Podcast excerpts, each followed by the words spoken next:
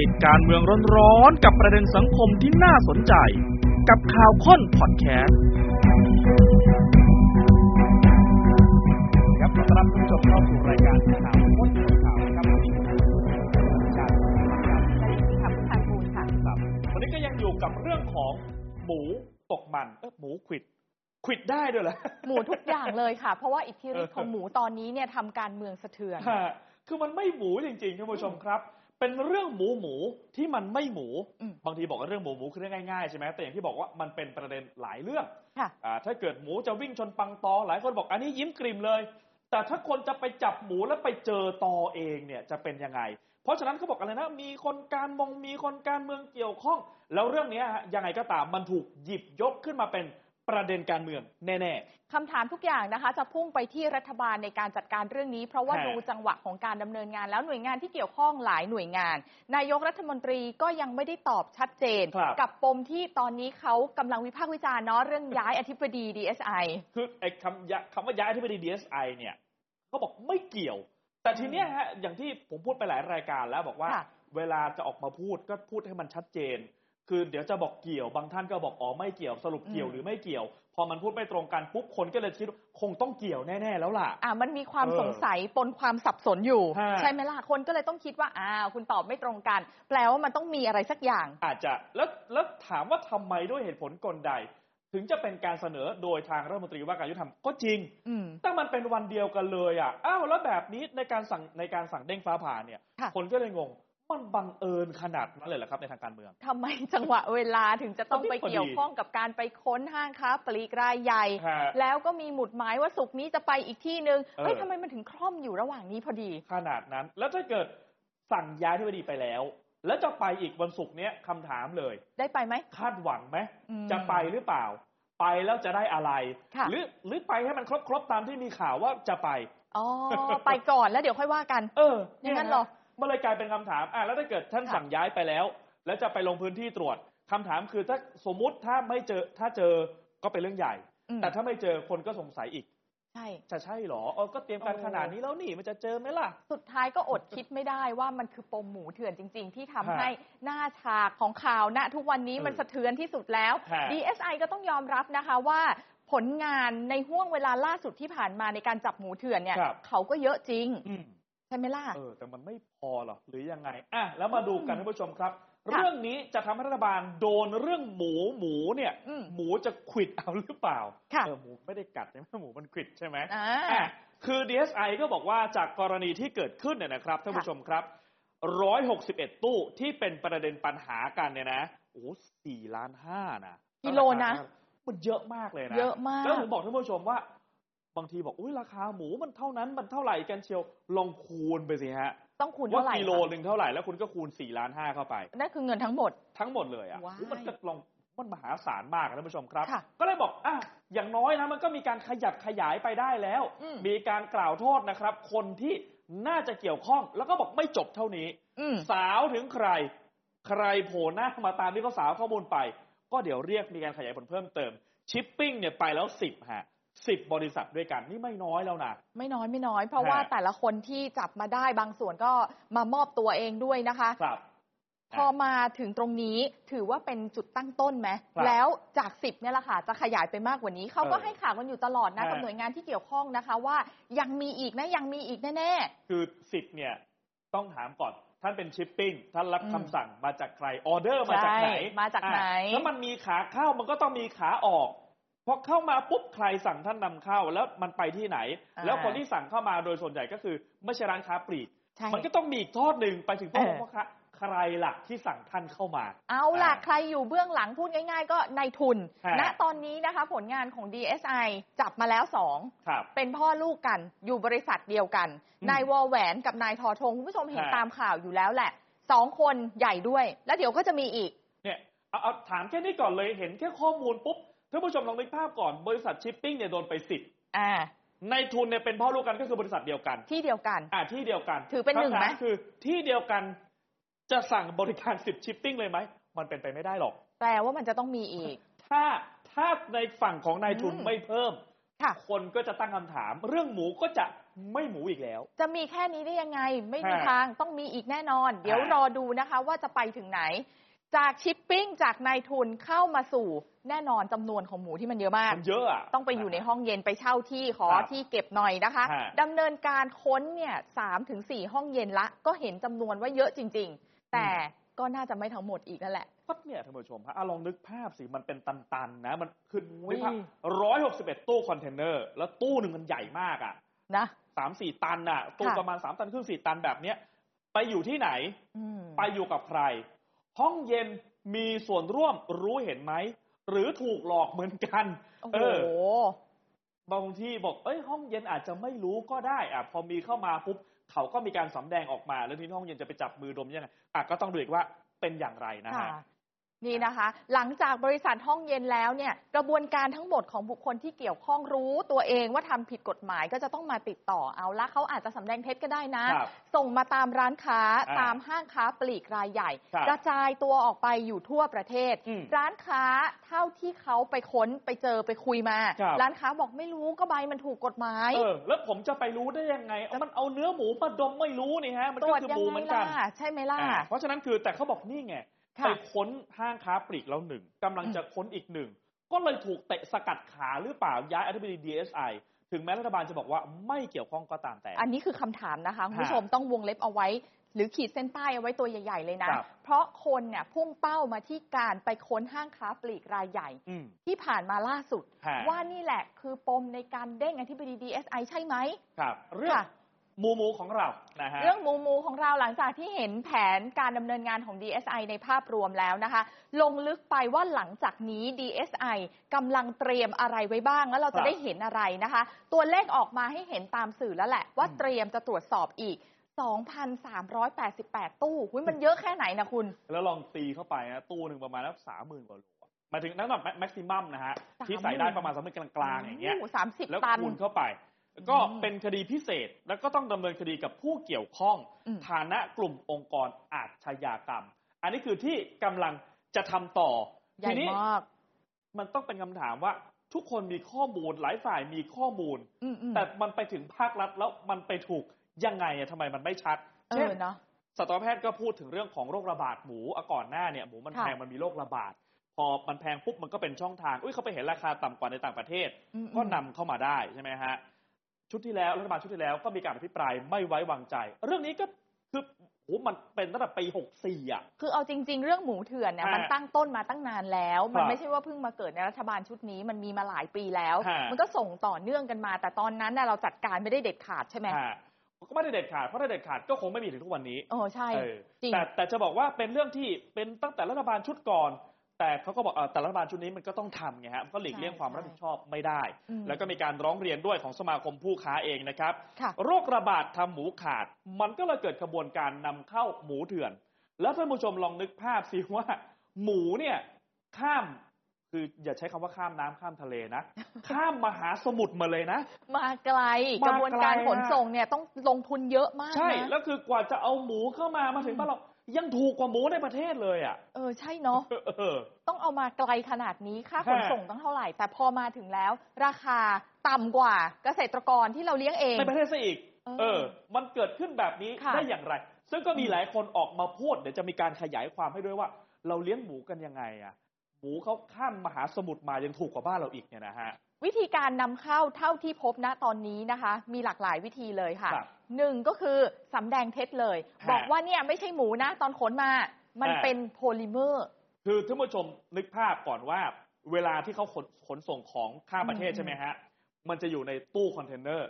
ซึ่งแน่นอนว่ามันไม่มีใครเห็นอืมว่าข้างในเป็นอะไรค่ะมันก็ต้องใช้เอกสารฮะในการยืนยัน ก็คือแนบมาว่าตู้อ่านี้นี้ข้างในนี้คืออะไร ตู้นี้นะ รหัสสมมุตินะครับ ตู้รหัส AB 4 5 6 7 8อ่าอ่าข้างในเป็นของชนิดนี้ในน้ำหนักเท่านี้อืมซึ่งสินค้าบางอย่างเราก็มีการยกเว้นภาษีให้อ๋อทีนี้พอตรวจไม่ได้มันก็เป็นการสุ่มตรวจของทางกรมศุลกากรหรือว่าทางการท่าที่เกี่ยวข้องค่ะเขาบอกเป็นโพลิเมอร์คนละเรื่องกันเลยนะกับหมู แล้วไม่ต้องเสียภาษีด้วย เออเอาเข้ามาไม่เสียเงินค่าภาษีเลยฮะอ้าวหรือ เอ๊ะถ้าหมูเนี่ย มันต้องเป็นตู้แบบตู้แช่เย็นอ่าไม่งั้นเสีย มันต้องเป็นตู้เฉพาะเพราะมันเพราะมันมาไกลมันข้ามอ่ามใช่หาใช่สมุทรมา เอ้ยเป็นสินค้าประมงไหมเป็นอย่างอื่นสัตว์ทะเลอะไรอย่างเงี้ยเหรอเป็นสัตว์ทะเลไหมก็ถ้าเกิดเป็นตู้แช่มา ไม่แปลกใจ เพราะมันเป็นสินค้าเน่าเสียได้ มันก็จะดูคือๆกันว่ามาเป็นตู้แช่อ่าอ่าหรือไม่เอาเนื้อหมูแต่เป็นฮะเครื่องในตับหมูแล้วกัน เออ อันนี้นำเข้าได้เป็นบางเวลาค่ะมันก็มีความใกล้เคียงกับความเป็นหมูเออเข้าไปอีกนะแต่มันก็ยังไม่ใช่ฮะ เพราะฉะนั้นอืมคือไม่ว่าจะเป็นหนึ่งสองหรือสาม เอกสารปลอมแน่ปลอมอยู่แล้วๆเพราะเพราะของท่านจริงไม่ได้ไม่ใช่สำแดงหมูเป็นความตามความเป็นจริง เลี่ยงภาษีฮะมีเกิดขึ้นสมมติโพลิเมอร์อย่างเงี้ยเลี่ยงภาษีเลย หรือเสียภาษีแบบไม่เต็ม คนละใช่ชนิดเสียภาษีไม่เท่ากันฮะใช่ปะมันคิดภาษีกันคนละแบบอ่านะปลอมอิน o i c e ปลอมหมดเลย แต่จะมีที่ไม่ปลอมอยู่ฮะแค่สองอย่างครับรหัสตู้อย่างที่บอกอาทุกตู้เนี่ยเวลาเราขับรถตามถนนเวลาเห็นอืมตู้คอนเทนเนอร์ผ่านใช่ไหมก็จะก็จะมีรหัสเป็น ตัวภาษาอังกฤษแล้วก็ตัวเลข มันจะแปะไว้ใช่ไหมคะ อันนี้คือติดกับตู้เลยอ่าปลอมไม่ได้ เพราะเวลามันไปถึงปลายทางหรือมาต้นทางมันปลายทางมันต้องระบุตู้ให้ตรงอ๋อมันก็ต้องเช็คว่าอันเนี้ยได้ส่งมาจริงนะ น้ำหนักก็ปลอมไม่ได้อ๋อเพราะเขาต้องแจ้งสายเรือ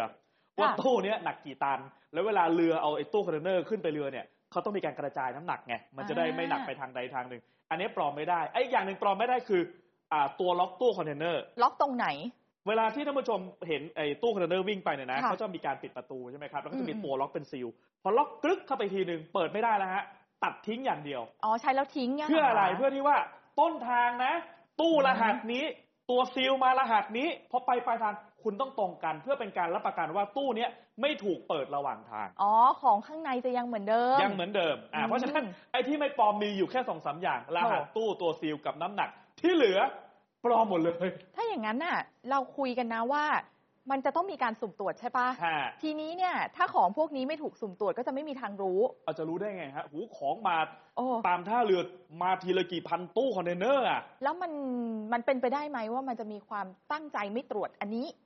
อันนี้ก็ต้องถามว่าเจ้าหน้าที่อันนี้คำถามนะอ่าว่าจะเป็นยังไงอ่าเป็นการตรวจแบบไหนสุ่มยังไง เพราะเอกสารเนี่ยไอ้ที่ไปเจอเพราะว่ามันอืมตกค้างก็เลยไปตรวจใช่ถึงจะเจอโอ้โหร้อยหกสิบเอ็ดตู้เยเป็นอะหมูเถื่อนนะใช่ค่ะก้าวต่อไปของ DSI นะคะ บอกเลยว่ากลุ่มนายทุนที่อยู่เบื้องหลังขบวนการหมูเถื่อนยังมีอีกค่ะครับต้องขยายผลโดยการดูจากชิปปิ้งอะฮะบริษัทต่างๆ ที่ได้มาตอนนี้ได้มา 10ล้านในมือถ้ามีเติมอีกก็ขยายไปอีกนะคะ แต่อุปสรรคของ DSI ก็มีเช่นเดียวกันครับ ก็ยากอืมต้องถามดีไซน์เคยทำไหมฮะ คดีหมูเถื่อนคดีนำเข้าอะไรแบบเนี้ยเออเนาะเออมันก็ยากอยู่นะ คือพอคนไม่เคยทำปุ๊บเขาเรียกอะไรประสบการณ์ฐานอืมข้อมูล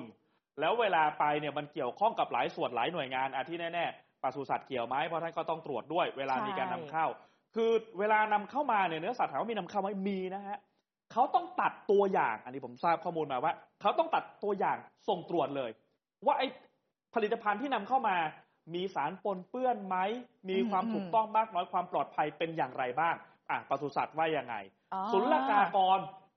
เจ้าของพื้นที่อย่างเงี้ยฮะ จะว่ายังไงบ้างอืมแล้วในการทำงานส่งผ่านข้อมูลบูรณาการข้อมูลกันแค่ไหนล่ะ คุณทำมันได้โฟล์เออ ช่วยกันขนาดนั้นได้จริงไหมไม่ได้มีฮะใครออกนอกลู่นอกทางหรือว่าไปรู้เห็นกับอีกฝั่งหนึ่งใช่ไหมครับอุปสรรคอันสุดท้ายก็เลยกลายเป็นว่า ถามว่า DSI ได้รับความร่วมมือจากบางหน่วยงานหรือทุกหน่วยงานครบถ้วนสมบูรณ์จริงหรือเปล่า ก็นี่ไงก็ถ้าเกิดอย่างคำถามอันนี้นะอืมกรรมาธิการเกษตรก็ตั้งคำถามคล้ายๆกันอืมว่า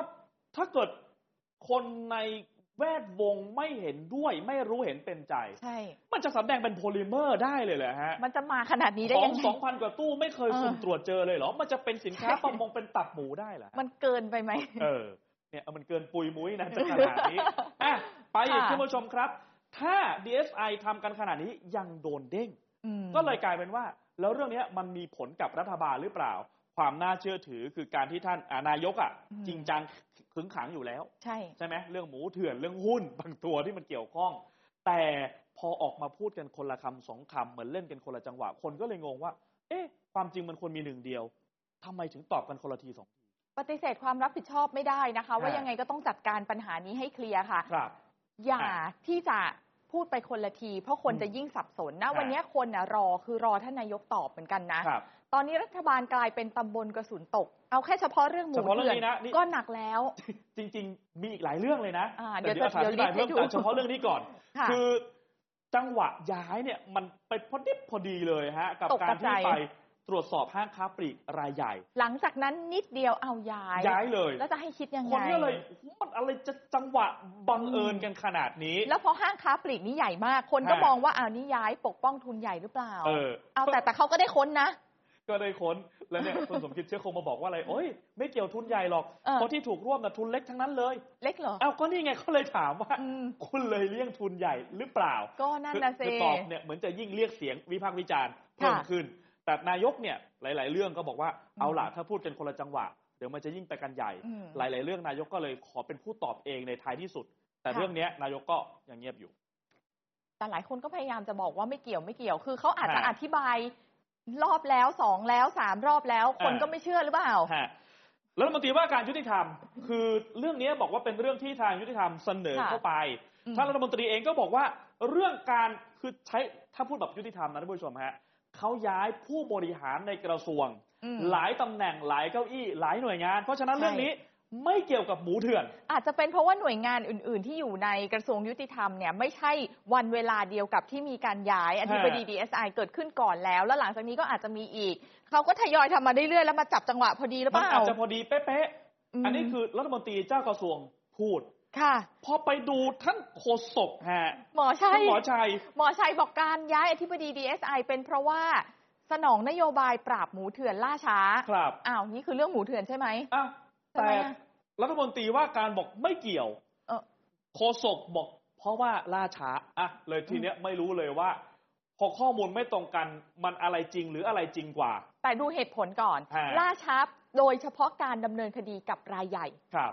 เหมือนรายใหญ่จับได้น้อยจังอย่างนั้นหรือเปล่าเออฮะมีข่าวโยงใยไปถึงฝ่ายการเมือง แต่ยืนยันนะ ว่าการย้ายเนี่ยไม่เกี่ยวกับการไปตรวจค้นห้างค้าปลีกขนาดยักษ์ครับที่ไปค้นมาล่าสุด เรื่องนั้นเป็นปฏิบัติการที่น่าชื่นชมอืมแล้วก็จะสนับสนุนให้ DSI ทำต่อไปฮะอ้าวเอออัอันนี้คือเป็นการดำเนินคดีรายใหญ่ล่าช้าใช่ไหมเออเออแต่คุณสมคิดบอกไม่เกี่ยว เนี่ยอะอะอย่างน้อยสามท่านน่ะอืมมันดูคนละทำนองกันเออนะฮะแล้วบอกเข้าใจว่าละย้าย DSI นะที่เป็น DSI ค่ะเกี่ยวกับเรื่องอื่นด้วย นี่หุ้นไงเอามีเรื่องอื่นอีกนายกนี่โหตอนนั้นก่อนไปต่างประเทศใช่ไหมค่ะโหเรียกมานั่งคุยเลยนะ เรื่องหุ้นสองตัวสตาร์กับหุ้นมอนะค่ะแล้วนายกก็สั่งไปหลายรอบแล้ว เรื่องนี้มันกระทบกับตลาดหุ้น กระทบความเชื่อมั่นอืมแต่อันนี้ก็ช้าไปอีกอะอะ สมมุติว่าทุกคนพูดแบบที่หมอชัยพูด คนครับจะเข้าใจได้ เออ อย่างนั้นไหมก็ถึงว่าว่า พูดให้เหมือน บางทีคือบางท่านก็บอกไม่เกี่ยว บางเออท่านก็บอกเหมือนประมาณว่าเกี่ยวบ้าง อะไรอะไรอะเนี่ยเห็นไหมเออหลายคนก็คือจะตั้งคำถามคล้าย ๆ กันค่ะทีนี้จากนี้ไปฮะยังไง อย่างที่บอกว่ามีคิวอีกอืมสุกร์ที่หนึ่งเดี๋ยวจะค้นห้างค้าปลีกอีก ใช่หนึ่งยังจะไปไหมอ่าสองไปแล้วท่านจะเจออะไรไหมหรือเออไปแล้วก็โอ๊ยสนุกจังเลย ไม่มีอะไรเกิดขึ้น ไม่เจออะไรเลยเออคนก็มองว่าปาหีเหมือนกันนะเอาง่ายๆท่านผู้ชม อะถ้าไม่ไปก็เป็นเรื่องใช่ไหมใช่ ถ้าไปก็คือเจอกับไม่เจออ่าก็พูดอีกทั้งเจอทั้งไม่เจอก็เป็นเรื่องหมด ยังไงก็จะต้องถูกเสียงวิพากษ์วิจารณ์อยู่ดีอะถ้าเจอเฮ้ยทำไมเจอล่ะ แล้วยังไงอืมก่อนหน้าปราบกันแบบไหน แล้วทำไมถึงมีข่าวออกยังจะเจอ แต่ถ้าไม่เจออะนี่ไง รู้กันหรือเปล่าทำไมเนี่ยฮะมันเป็นประเด็นหมดแหละ คือเราก็ไม่ได้จะว่าเขาหรอก เราก็เข้าใจว่าเจ้าหน้าที่ที่ตั้งใจทำงานเนี่ยเขาทำฮะจริง ๆ แหละ เพียงแต่ว่าไม่ว่าผลลัพธ์มันจะออกมาเป็นแบบอืมไหนนะ วันนี้มันตั้งต้นจากการความสับสนนะเนาะครับส่วนหนึ่งก็คือการให้ข่าวด้วยนะคะ พอมันสับสนปุ๊บเนี่ยคนก็จะพานคิดในแง่ลบเท่านั้นฮะเอง แล้วเนี่ยพอไปแล้วสองนะไอหมูเถื่อนสองพันสามร้อยกว่าตู้เนี่ยนะ จะถึงตัวการใหญ่ไหมเมื่อกี้เราเปิดภาพมาชิปปิ้งสิบอืม นายทุนเนี่ย ถ้าจะบอกคนก็คือสองคน แต่ถ้าจะบอกแค่บนั้นริษัทเหรอคือบริษัทเดียวอืมและคำถามคือบริษัทเดียวจะใช้ชิปปิ้งสิบรายในการนำเข้าหมูมาขนาดนี้เหรอฮะ ยากเนาะเออ แล้วมันจะมีบริษัทอื่นเพิ่มขึ้นมาอีกไหม หลายคนชี้นิ้วไปที่เดียวเลยฮะว่า อยากเห็นนายทุนอะจริง เอออะแล้วอย่างคนการเมืองที่เขาคุยโอ้โหวิพากษ์วิพากษ์วิพากษ์วิจารณ์กัน แล้วบอกว่าฮะไม่ใช่แค่คนตัวเล็ก ๆ เลยนะ เป็นเบื้องหลังที่ตัวใหญ่มากเออตอนเนี้ย เขารู้กันหมดในทำเนียบและว่าครับ คนคนนั้นคือใคร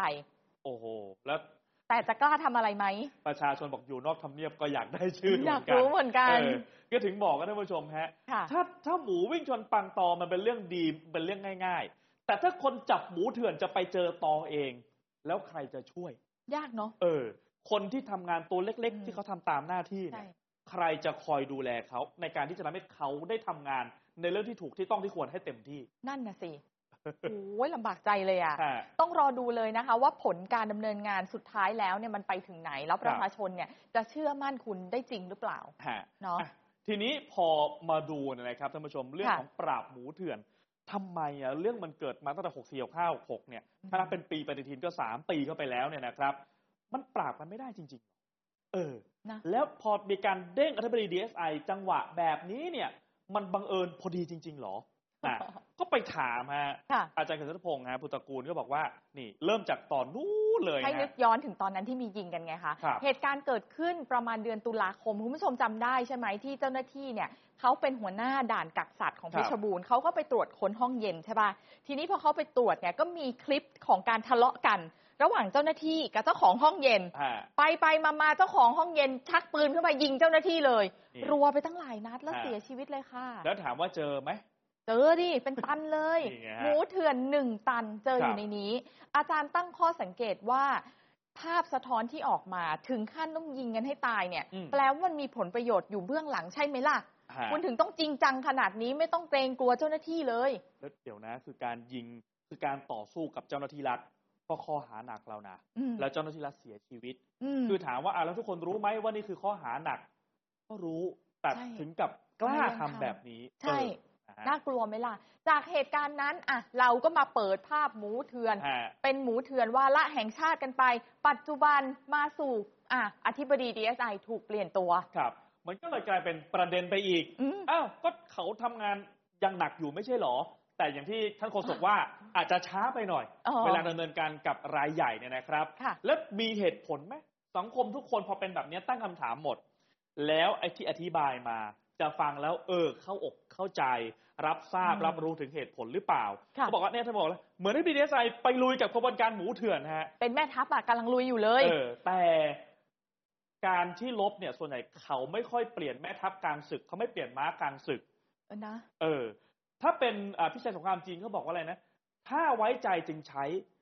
ถ้าใช้แล้วเนี่ยจะมาไม่ไว้ใจกันเนี่ยไม่ได้อืมแต่ตอนนี้อยู่ๆก็มาเด้งระหว่างตรวจสอบเลย มันอ้าวก็อดไม่ได้ที่จะต้องฮะถูกวิพากษ์วิจารณ์ครับคำถามก็คือเปลี่ยนม้ากลางศึกแบบนี้มีอะไรอยู่เบื้องหลังไหมฮะมันก็เป็นคำถามนะคะเออแต่สุดท้ายแล้วเนี่ยรัฐบาล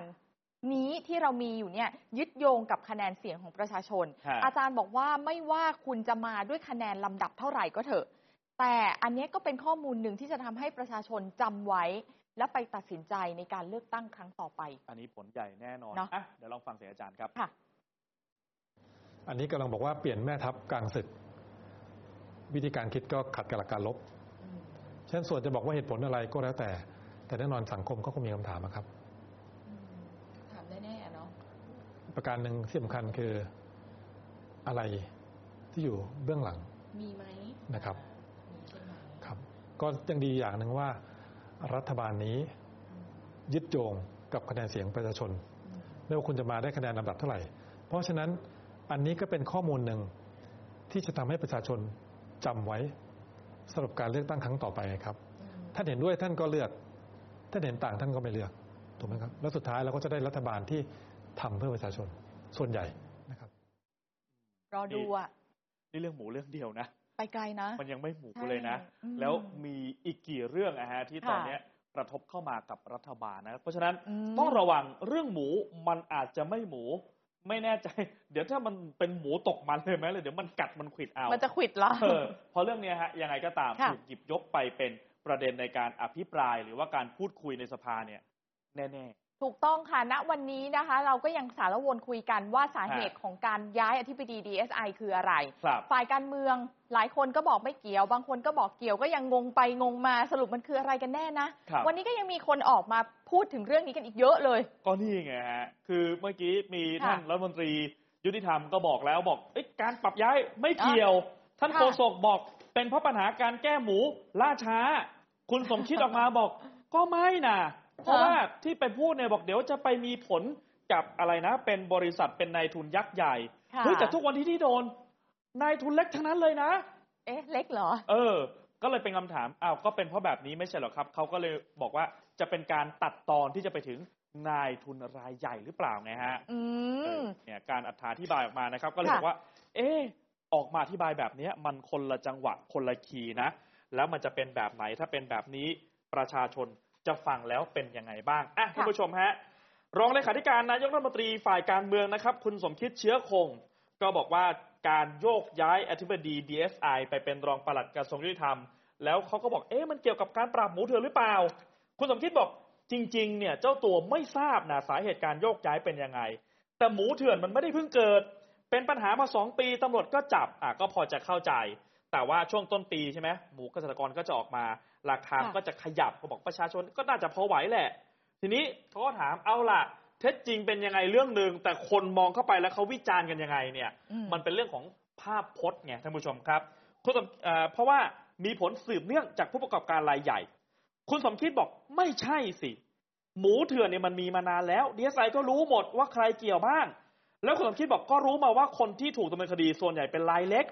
ค่ะก็เลยไม่เกี่ยวกับรายใหญ่เอ้า แล้วทางปปงเองก็เช็คเส้นทางการเงินอยู่ มันมีรายละเอียดมีองค์ประกอบหลายเรื่อง แล้วการที่ก้าวไกลตอนนี้ก็ออกมาไล่บี้เลยนะโอ้ยโยกย้ายที่ปดีแบบนี้มีประเด็นหรือเปล่าคนสมคิดบอกก็ไม่แปลกนะแต่เดี๋ยวนายกกับรัฐมนตรีว่าการยุติธรรมเนี่ยพลเอกทวีก็น่าจะชี้แจงได้ มันก็เลยกลายเป็นประเด็นแหละท่านผู้ชมครับบอกว่าอ้าวก็ที่โดนเป็นคดีเป็นรายเล็ก ท่านก็บอกว่าเนี่ยนะไม่ใช่รายใหญ่เลยที่โดนเป็นรายเล็กหมด ก็นี่แหละสังคมเลยตั้งคำถามว่า ไปเตะสกัดขาก่อนจะไปถึงรายใหญ่หรือเปล่า สรุปว่ายังไม่เคลียร์ใช่ไหมฮะใช่ไหมคะ จริง ๆ วันนี้เนี่ย DSI เขาก็มีการประชุมกันนะคืคอรับสิ่งที่เราอยากรู้นะคะว่าตกลงแล้วสุกร์เนี้ยยังจะไปอยู่ใช่ไหมเออโอ้ลองดูนะคะว่าฮะผลการประชุมเป็นยังไงนะคะ คนที่นำประชุมก็คือรองแพรนั่นแหละค่ะ พันตำรวจตรียุทธนาแพรดำรองอธิบดี DSI นั่งเป็นประธานอยู่ตอนนี้นะคะ มีการประชุมติดตามคดีหมูเถื่อนสรุปว่าจะขยายคดีพิเศษออกไป 10 คดี แล้วในจำนวน 10เนี่ยมี 9 คดีขยายผลมาจากการจับกลุ่มบริษัทชิปปิ้งจำได้ไหมคะว่าชิปปิ้งเนี่ยจับไปแล้ว 10 ใช่ไหมที่ถูกดำเนินคดีไปก่อนหน้านี้ ขยายผลต่อไปว่าเหล่าบริษัทนี้นะคะ ได้กระจายหมูเถื่อนไปที่ไหนบ้าง วันนี้พนักงานสอบสวนก็ออกหมายเรียกผู้ต้องหาหนึ่งคน เป็นนายทุนอีกหนึ่งบริษัทมาให้ปากคำเพิ่มเติม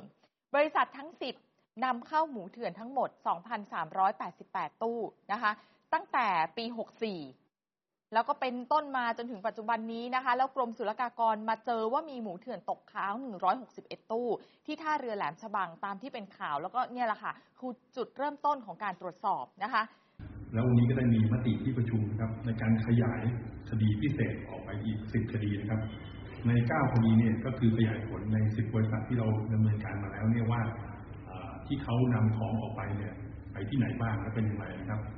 แล้วก็อีกคดีหนึงคือคดีที่ใหญ่ที่สุดที่เราดำเนินการคืออาการนำเข้าของอาตู้หมูเถื่อนที่เข้ามาในประเทศไทยตั้งแต่ปี 64 65 ถึงถึง2566 เนี่ย2,385ตู้คือไปเชื่อมกับชิปปิ้งก่อนหน้านี้ที่เราจับกุมได้ด้วยใช่ไหมคะเอ่อ2,385 ตู้ขอเปลี่ยนไปใหม่ครับในการตรวจสอบพบเนี่ยเป็น 2,388 ตู้แล้วครับ ก็กลุ่มชิปปิ้งที่นำเข้ามา 2,388 ตู้ และที่เราจะขยายผลในคดีใหญ่คือว่านอกจาก 2,388 ตู้คือกระบวนการที่นำเข้ามาแล้วนี่เป็นจำนวนมากนะครับที่ที่เราได้จากการสืบสวนสอบสวน แล้วก็ข้อมูลจากหน่วยงานต่างๆส่งเข้ามาให้ครับ ส่วนปมในการย้ายอธิบดีสุริยา พันตำรวจตรีนัทพล ดิษยธรรม ผู้เชี่ยวชาญเฉพาะด้านคดี คุ้มครองผู้บริโภคและสิ่งแวดล้อมนะคะ คือเขาเป็นหัวหน้าคดีจับกลุ่มขบวนการนำเข้าหมูเถื่อน เขาบอกว่ามันไม่กระทบหรอก ไม่กระทบกับการทำคดีต่อ โดยใช้คำว่าพนักงานสอบสวนคดีพิเศษได้วางแนวทางเอาไว้อยู่แล้ว ยืนยันจะทำตามขั้นตอน ส่วนการบุกตรวจค้น ถ้าเจอคนทำผิดก็จะจับกลุ่มดำเนินคดีทุกรายนะคะพบหมูเถื่อนอีก 16 ตู้ด้วยเช่นเดียวกัน อันนี้คือความคืบหน้าของคดีนะ ตกค้างอยู่ที่ท่าเรือแหลมฉบัง นอกเหนือจากจำนวน 161 ก็เอามาบวกเข้าไปเลยค่ะ อยู่ระหว่างการตรวจสอบนะคะว่าไอ้ที่เพิ่มมา 16 ตู้เนี่ยเป็นของบริษัทไหนกันแน่ มีชิปปิ้งรายไหนเป็นคนสั่งเข้ามา แล้วก็บอกว่ามั่นใจว่าจะขยายผลถึงในทุนตัวใหญ่ได้ โดยใช้การสืบสวนทางการเงิน ไปร่วมกันทำงานกับปปง ได้เส้นทางการเงินมาหลายเส้นนะคะ ทีนี้ข่าวค้นคนข่าวของเราก็สอบถามทางปปง ปรากฏว่าพอมีคำสั่งย้ายอธิบดี DSI เนี่ยเชื่อไหมว่าทุกอย่างเนี่ยมันนิ่งว่ะ ก็เลยงงเลย พอมันหยุดแบบเขาเรียกอะไรสตันไปเลยแบบเนี้ยอ่าท่านผู้ชมครับ ก็อย่างที่บอกแล้ว แล้ววันศุกร์เนี้ยจะเป็นยังไง เพราะมันเป็นบุตรหมายเดิมค่ะอ่าถึงแม้ท่านจะบอกว่าทุกอย่างจะเดินหน้าไปมีการวางวางเรื่องของแผนงานเอาไว้หมดแล้วอืมแล้วพออะออกมาอธิบายคนละคำสองคำคนละประเด็นสองประเด็นแบบนี้อย่างที่บอกไปว่าสังคมก็กลายเป็นเอ๊ะ เราค่ะเชื่อใคร เออ ก็มีคนตั้งคำถามฮะคนองอาจคล้ามไพบูลย์ก็ถามเหมือนกันแล้วเขาก็บอกส่วนตัวเขาก็เชื่อเลย เชื่อว่า เกี่ยวกับหมูเถื่อนแน่นั่นไงๆอ่าถึงหลายคนจะบอกไม่ใช่เนี่ยค่ะนะครับ รักษาการรองหัวหน้าพักประชาธิปัตย์คุณองค์อาจคล้ามไพบูลย์นะครับ ก็พูดถึงกรณีการเด้งอธิบดี DSI ไปเป็นรองปลัดกระทรวงยุติธรรมเนี่ยนะครับ ก็บอกว่า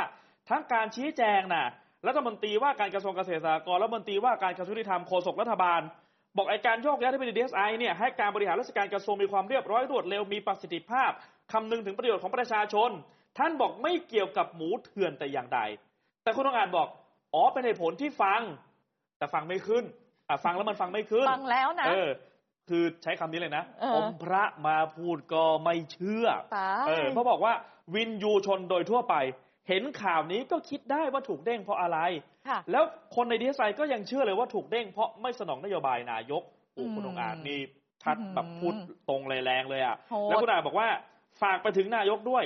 ว่าการแต่งตั้งโยกย้ายมันทำได้ภายใต้อำนาจตามกฎหมาย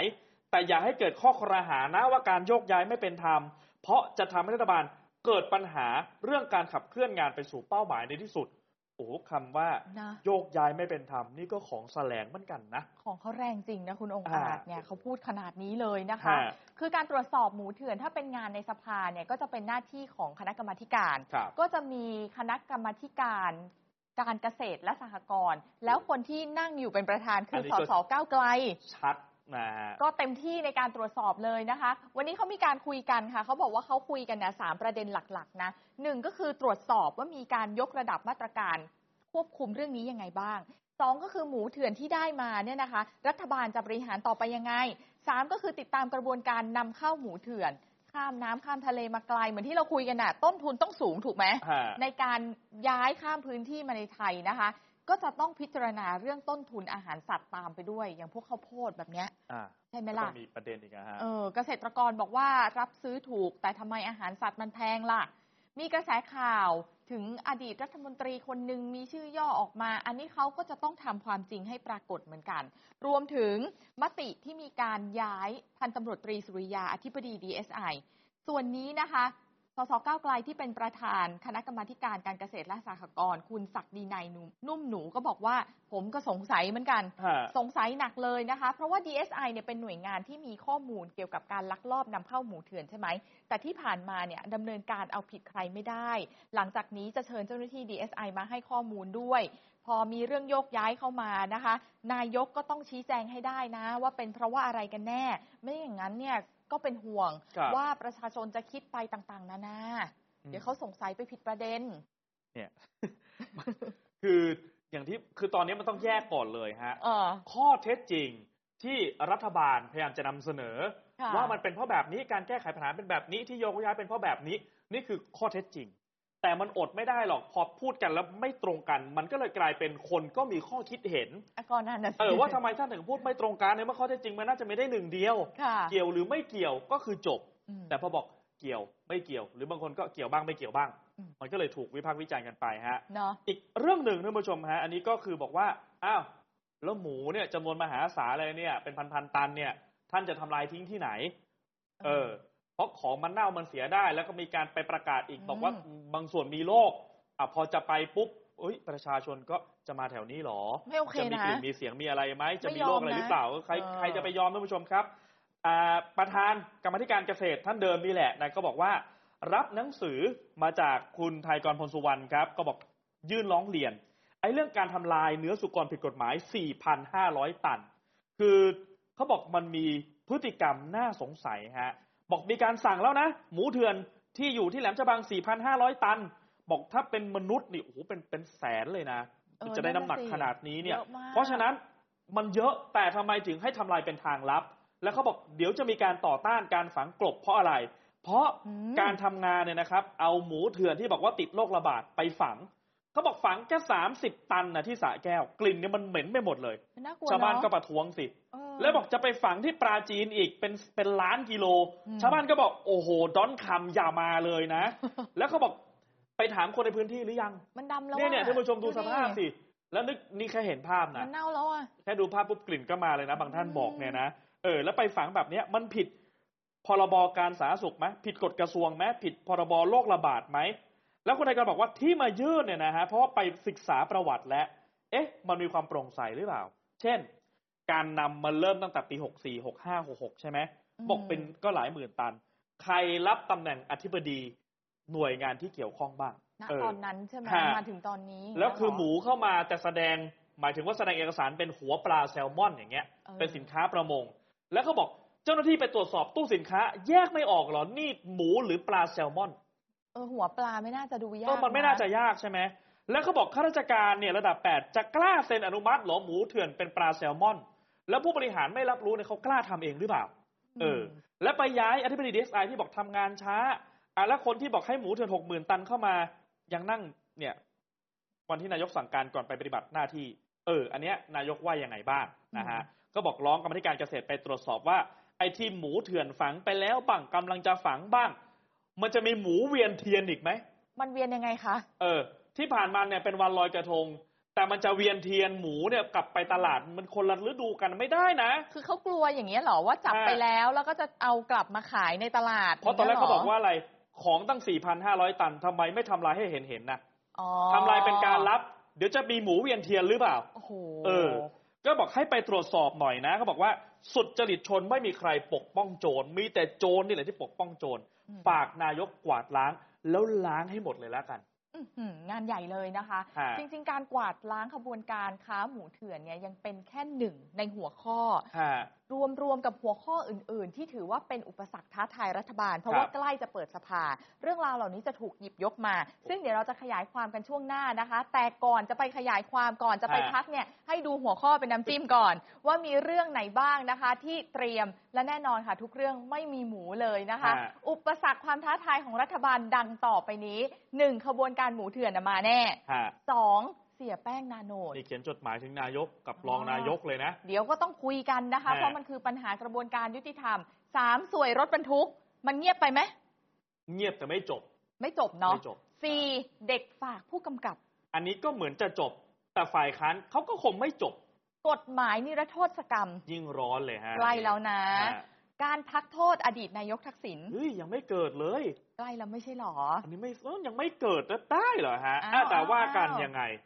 เจ็ดดิจิตอลวอลเล็ต อันนี้หลายคนบอกอยากรีบ แต่แต่เดี๋ยก็ว เหมือนจะรีบไม่ได้อีกกลับมาเป็นเรื่องร้อนแน่นอนค่ะฮะแปดคือสามเวทีใหญ่ประชุมสภาอะเวทีงบประมาณได้ถกกันแน่นอนนะคะ ฮะ ร่างพรบงบของปี 67 อภิปรายทั่วไปแบบไม่ลงมติอ่า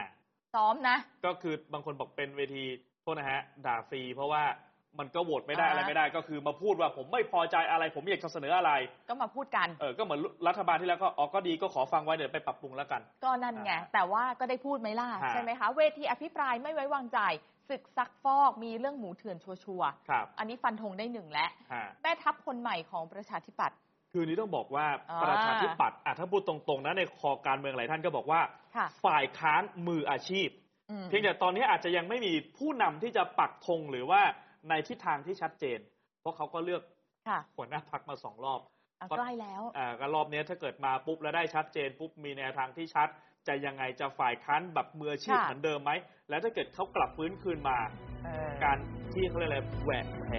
ของรัฐบาลเขาเก่งจะนะกลับมาถูกเด่นขึ้นมาเหมือนเดิมหรือเปล่าเหล่านี้นะคะมีบทวิเคราะห์เตรียมไว้ให้คุณผู้ชมหลากหลายเรื่องราวท้าทายรัฐบาลติดตามพร้อมกัน